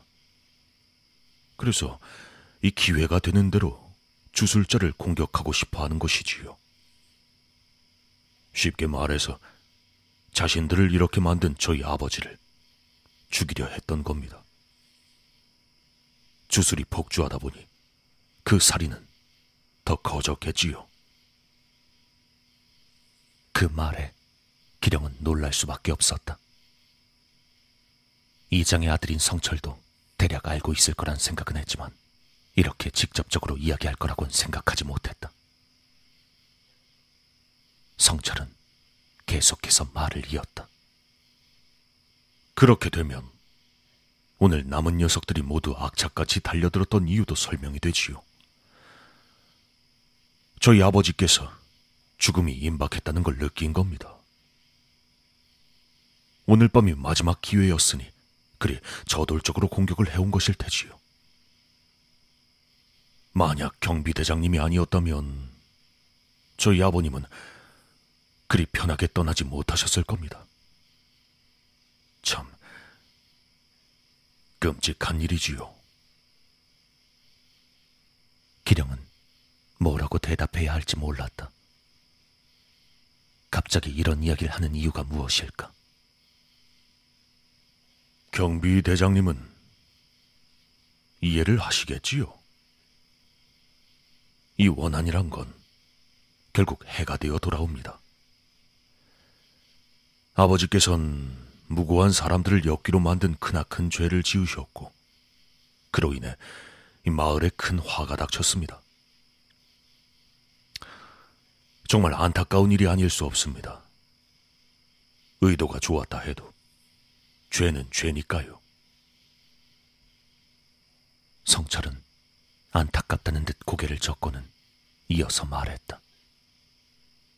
자, 이게 무슨 뜻일까요? 쉽게 말하자면 우리 마을에 해가 될 만한 것들을 전부 배제시켜야 한다는 의미입니다. 과거에 전 힘이 없어서 마을 사람들을 엮기로 만드신 아버지를 막지 못했습니다. 그리고 폭주하는 엮기들을 없앤다며 무고한 아이들을 사륙한 경비대장님도 막을 수 없었지요. 하지만 지금은 다릅니다. 아버지의 뒤를 이어 마을을 책임지게 된 지금, 대장님께서 지은 모든 악한 행위에 대해 책임을 물어 마땅합니다. 분위기가 이상했다. 어느새 정자 주변으론 무장한 사내들이 모여들고 있었다. 잠시만. 지금, 지금 무슨 소리를 하시는 겁니까? 저와 이장님은 마을을 위해서, 아니, 그보다 이장님께서는 분명히 제게 마을을 부탁하신다고 하셨습니다. 유서에 분명 써 있을 겁니다. 제가 역기를 해치운다면 아니요. 유서 같은 건 존재하지 않습니다. 아버진 돌아가시기 전에 제게 마을을 맡기셨고 과거의 죄를 속죄하고 싶다고 하셨습니다. 또한 자신과 같이 죄 지은 자들을 엄벌하라는 유언을 남기셨지요. 그러니 이 경비 대장님께서도 책임을 져주실 필요가 있겠습니다. 기령은 가만히 성철의 얼굴을 바라보았다. 평소와 같은 선한 얼굴을 하고 있었지만 성철의 얼굴엔 묘한 미소가 걸려 있었다. 그 미소를 본 기령은 새삼 주변에서 다가오는 사내들을 바라보았다. 성철의 부하임이 틀림없는 그들의 왼손엔 녹색의 완장이 채워져 있었다. 예전에 성철이 들고 있던 그 천이었다. 그제야 기령은 이 상황을 이해할 수 있었다. 이장님처럼 완벽을 추구하시는 분이 유서를 남기지 않으셨을 리 없습니다. 누군가 빼돌린 게 분명하겠지요. 그리고 한 가지 더. 어쩌면 누군가가 이장님의 죽음에 관여했을지도 모른다는 생각 역시 전 지울 수가 없습니다. 그럴 리가 있겠습니까? 유서는 없습니다. 그리고 아버님은 스스로의 죄를 안고 돌아가셨지요. 그게 전부입니다. 지금 마을의 책임자는 저고, 대장님은 그저 범죄자일 뿐이지요. 기령은 즉시 손을 움직여 칼을 잡으려 했지만 무장은 이곳에 오기 전에 전부 벗어버린 후였기에 잡히는 것이 없었다. 기령은 이를 악물고 말했다. 니놈이 니놈이 자리에 눈이 멀어 이장님을 죽이고 거짓말을 진작에 알아봤어야 하는 건데 성철은 잠시 기령을 바라보다가 기령에게 한 걸음 다가와 작게 속삭였다. 이 자리에 어울리는 건 오직 저뿐입니다. 당신은 자격이 없어요. 아버지께서 역기놈들에 대한 두려움 때문에 당신에게 이장직을 물려준다는 터무니없는 생각을 하셨지요. 잘못된 판단입니다. 그래서 저도 나름대로 준비를 했지요. 할 줄 아는 거라곤 싸움뿐인 무식쟁이가 할 일은 더러운 역기놈들을 막는 일뿐입니다. 저 역시 역기들이 계속 존재했다면 당신에게 이리 예의 없이 굴진 못했을 겁니다. 하지만 마을이 안전해진 지금 당신은 그저 죄인입니다. 아시겠지요? 평화로운 지금 우리 마을에 남은 괴물이라곤 당신뿐인 겁니다. 아, 물론 터볼 때도 마찬가지입니다. 걱정 마세요. 적어도 제가 한 말에 거짓은 없습니다. 경비 대장님과 토벌 때는 이 잔악무도한 역귀들을 물리치다가 장렬히 전사한 마을의 영웅으로 대대손손 칭송을 받으실 겁니다.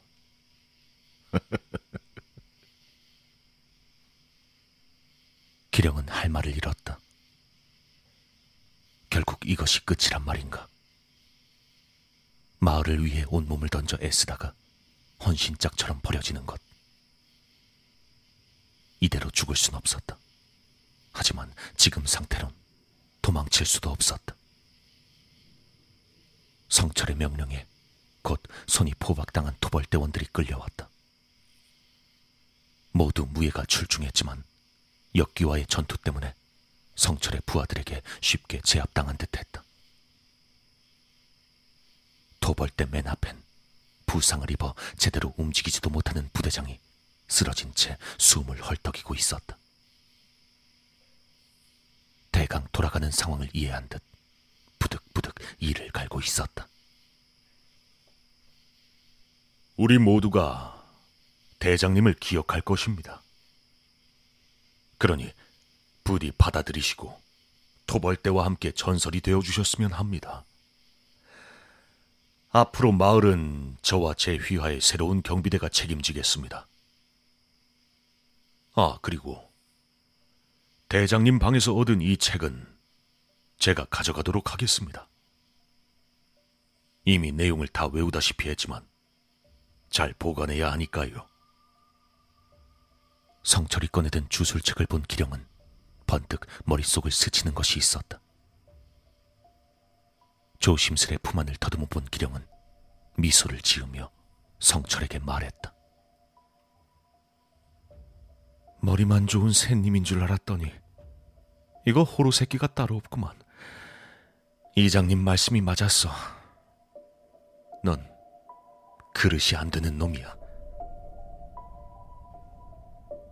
기령을 붙잡기 위해 몇 명의 사내들이 다가오자 기령의 손이 천천히 품 안으로 들어갔다. 그보다 성철이 자네 그 책 다 외웠다고 했지. 그런데 아마 다시 봐야 할 거야. 내가 추가한 부분이 따로 있거든. 성철은 의아해하며 책을 펼쳐 뒤적이기 시작했다. 그리고 책의 맨 뒷장에 기령이 한자 한자 써내려간 글을 찾을 수 있었다. 역귀들을 잡다가 알아낸 게 하나 있지. 중요한 내용이라 내가 적어 넣었어. 아마 이건 이장님도 몰랐던 것 같은데 말이야. 토벌대원 중에 한 놈이 흥분해서 역귀의 심장을 씹어먹는 정신 나간 짓거리를 하는 바람에 알게 됐지. 기령은 품 안에서 무언가를 꺼내들었다. 성철은 당황한 목소리로 글자를 읽어 내려갔다. 역귀를 역귀를 만드는 쉬운 방법.